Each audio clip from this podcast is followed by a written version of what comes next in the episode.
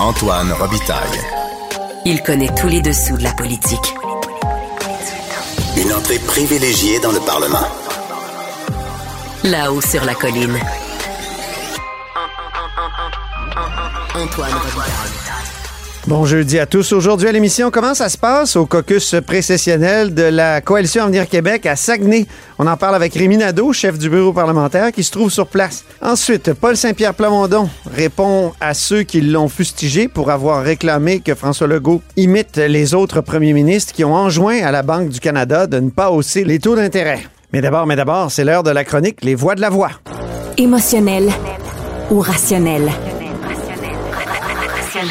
En accord ou à l'opposé? Par ici, les brasseurs d'opinion et de vision. Les rencontres de l'air. Et bonjour, Guillaume Lavoie, Antoine Robitaille, bonjour. expert en politique publique, euh, et c'est ta chronique Les Voix de la Voix. Commençons par euh, l'économie collaborative, parce que c'est jeudi, puis dans tes réseaux sociaux, c'est le jour que tu euh, consacres à l'économie collaborative. Plus précisément, euh, et c'est un sujet vraiment de taille, c'est la réglementation de la location à court terme, principalement d'Airbnb. Guillaume, tu es un défenseur, euh, là, je- est-ce que je pourrais dire, à tout craint de l'économie dite de partage? Et, et- et tu trouves que Québec a erré en adoptant la loi 25 en juin, là, qui resserrait un peu les ouïes à Airbnb, entre autres? Oui, ben moi, je partage ces objectifs-là, euh, Antoine. Moi, je pense que l'économie collaborative ou de partage, c'est une des voies essentielles pour être plus productif et être plus durable comme économie. C'est absolument nécessaire et le Québec est le bon créneau pour ça. Hmm? Maintenant, c'est comme n'importe quel domaine de l'économie. S'il n'y a pas de réglementation, c'est le festival des abus. Et là, une fois qu'on s'est mis d'accord qu'il y a des abus, une fois qu'on s'est mis d'accord qu'il faut réglementer, moi j'ai écrit un rapport complet pour le gouvernement du Québec qui s'appelait Encadrer afin de mieux permettre. Mais là, la question, c'est comment est-ce qu'on va réglementer? Oui. Et la bonne réglementation, Antoine, c'est celle qu'on est capable d'appliquer. Et ça, c'est ce que j'appelle le test de l'âge adulte. On- la pire chose qui Et là, tu, tu impliques que la loi 25 est inapplicable? Mais euh, c'est pas très est- compliqué. Ce qu'ils demandent à, Airbnb, c'est de vérifier les numéros d'enregistrement, des numéros euh, qui sont euh, liés à chaque annonce, puis qui sont, doivent être délivrés par la Corporation de l'industrie touristique du Québec.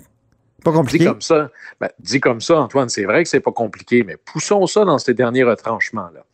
D'abord, ce qui aurait dû exister, puis c'est là qu'il va falloir arriver, c'est qu'il faut que l'enregistrement soit extraordinairement simple et rapide. Ça ne veut pas dire permissif, mais ça veut dire qu'il faut qu'il se passe à peu près là, 10, 15, 20 minutes pour que tout le monde s'enregistre. Et puis là, ben, ceux qu'on dit oui, ce sera oui, puis ceux que c'est non, ce sera non. Il faut le savoir rapidement c'est le gouvernement du Québec qui, lui, peut dire tout de suite oui ou non. Ah, maintenant, si on demande aux plateformes, faites la vérification en double, puis qu'il n'y a pas de partage de base de données, c'est un énorme problème parce qu'à la limite, Airbnb, c'est une multinationale. Hmm. Puis ils ont plein d'argent, puis ils sont capables d'embaucher plein de monde. 2,6 c'est la- milliards euh, canadiens de, de revenus en 2022. Mais ça, c'est l'erreur que font ce do- dans ce dossier-là, d'ailleurs, qu'on appelle toujours un peu mal le dossier Airbnb, c'est de penser qu'il y a juste une plateforme. Pas vrai, ça. Non, non, Il y en a plein. plein des plateformes, et entre autres, il y a des petites plateformes québécoises, appelons ça des versions québécoises d'Airbnb. Mm. Alors, si moi, je mets un, un- un poids administratif très grand pour dire veuillez vous conformer, le très, très gros et étranger en passant va être capable. Il va, il sera pas content, mais il va être capable. Le tout petit, puis entre autres, il y a une plateforme au Québec qui s'appelle Oui Chalet. Lui, ça lui met une pression administrative tellement élevée que ça se peut qu'il passe pas au travers. Alors, à force de vouloir avoir des processus administratifs très lourds, qui sont mal réfléchis, la peine capitale peut être prononcée pour des petits joueurs locaux qui, eux, essaient de devenir une prochaine grande euh, organisation. Oui, mais les, ça, sites transactionnels, puis ça, c'est la ministre Caroline Proux qui me l'a dit ici à ce micro, euh, comme euh, Amazon, par exemple, vérifie la qualité des marchands qui, qui passent par, qui utilisent sa plateforme. C'est la même chose pour euh, tous ceux qui, euh, tu sais, je, pense notamment à, à, à- à des à, Renaud Bré ou de tout, tout, tous ces vendeurs-là. Sur- qu'est-ce qu'on veut vérifier. Là, ici, l'idée, c'est pas de vérifier moins de choses. C'est qu'il devrait y avoir une base de données et les plateformes, quelles qu'elles soient, il y a une formule où on partage la donnée puis on dit, euh, ben, telle adresse, ça fonctionne. Il faut que ce soit simple.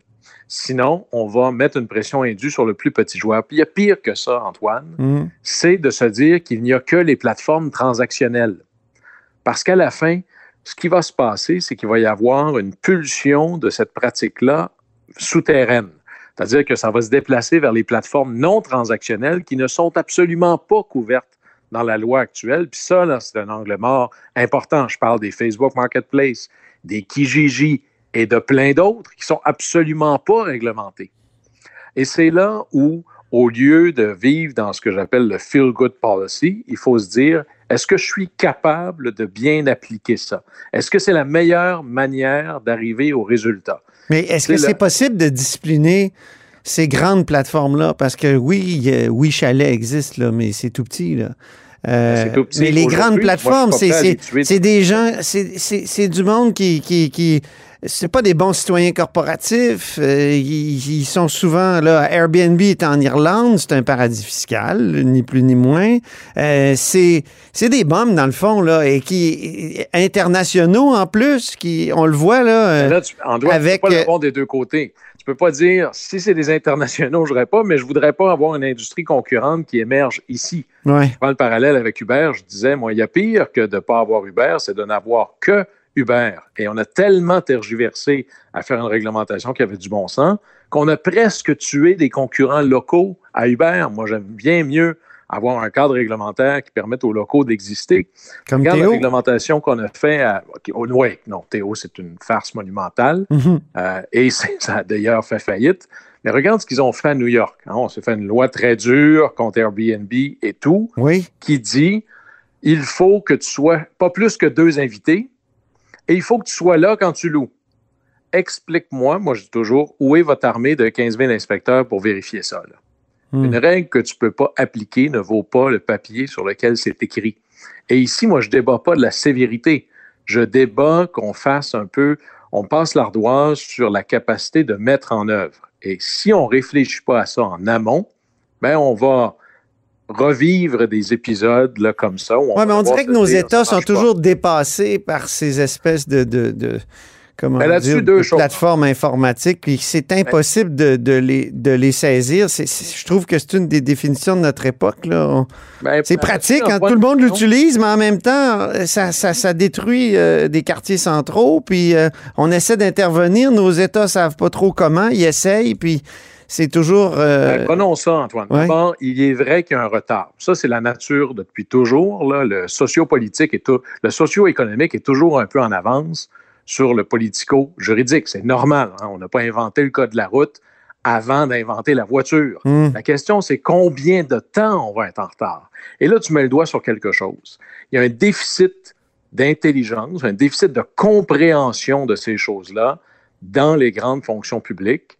Et c'est un énorme problème parce que tu ne peux pas bien réglementer ce que tu ne comprends pas. Et là-dessus, tu sais, ça brise les quartiers, crise du logement et tout. Il y a du vrai et il y a du faux là-dedans. D'abord, c'est vrai. C'est vrai si c'est pas ton chez-toi. Si c'est là où tu habites, si tu loues là où tu habites d'habitude parce que tu es en vacances ailleurs, tu contribues pas à la crise du logement. Il y a personne qui va lui-même se rendre euh, SDF parce qu'il a loué son truc sur Airbnb. Le problème, c'est quand tu n'habites pas là. C'est ce que j'appelle le test de la brosse à dents. hmm. Et ce qu'on devrait faire, c'est si t'es chez, si c'est là où tu habites d'habitude, si c'est là où ta brosse à dents est d'habitude, ça devrait être oui. Si c'est pas là où tu habites d'habitude, préjugé défavorable. Et là, si Mon et Dieu. seulement si la ville dit oui, beaucoup plus facile à appliquer. C'est rare Ça- que je suis allé dans des Airbnb, moi, puis je l'ai utilisé, là, je, je suis transparent, euh, mais euh, où j'avais l'impression que la brosse à dents de- le- du propriétaire était là. Alors, c'est ça qu'il faut réglementer. C'est là le, le vrai problème avec la crise du logement. Maintenant, le- l'enjeu a le dos large pour la crise Ouais. du logement. Moi, j'étais à Shefferville cet été. Il y a un enjeu de logement. C'est pas les plateformes de location court terme qui sont l'enjeu. C'est pas ça non Mm. plus à Robertval, puis il manque de logement aussi. Alors, il y, a, il y a une contribution potentielle quand c'est des résidences secondaires, mais c'est pas vrai que tout l'enjeu de la crise du logement qu'on a vécu d'ailleurs dans les années 80 Hum. euh, s'explique uniquement par ça. Alors, On a, ben, il nous reste quelques minutes. Euh, fiscalité municipale, je suis curieux de t'entendre. Euh, toi qui es un ancien conseiller municipal, il y a un sommet actuellement sur la fiscalité municipale à Montréal. Euh, tous les, maires euh, sont là euh, et on réclame, par exemple, la fin de la taxe foncière. Enfin, on dit qu'elle est dépassée puis que les municipalités doivent se financer autrement puis que Québec donne toujours plus d'argent. Qu'est-ce que tu en penses? Ben, tout le monde a un peu raison là-dedans, mais beaucoup tort aussi. D'abord, les villes vont dire, avec raison, on a plus de responsabilités qu'on en avait avant. L'itinérance est un réel problème, les enjeux de sécurité publique coûtent toujours de plus en plus cher. Euh, beaucoup de villes ont été non rénovées et là, ben, il y a des méga investissements à faire. Mais Québec pourrait dire la même chose. Il y a une bombe à retardement démographique qui nous attend. Les gens vivent plus longtemps les dépenses en santé explosent. Alors, le premier ministre du Québec a raison de dire c'est pas vrai que j'ai une marge de manœuvre qui traîne. Au contraire, on devrait être des écureuils.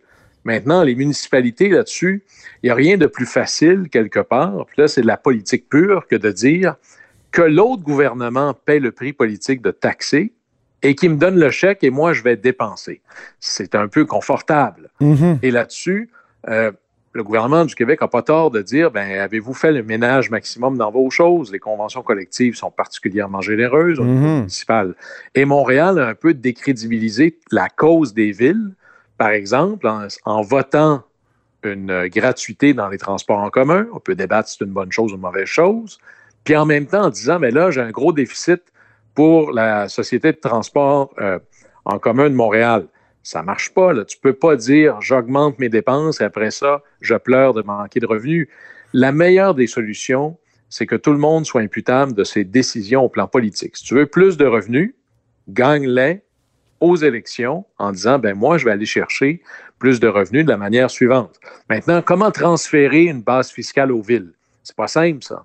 Une des choses que l'on doit faire et c'est rare Antoine que je vais m'inspirer de la France, c'est de transférer toute la taxe scolaire aux villes en même temps que, les- que la juridiction sur les bâtiments scolaires qui doivent devenir des véritables bâtiments municipaux parce que, et là je finis sur l'économie collaborative, Mhm. il n'y a pas de différence notable dans le construit de la chose entre une école primaire et un centre communautaire.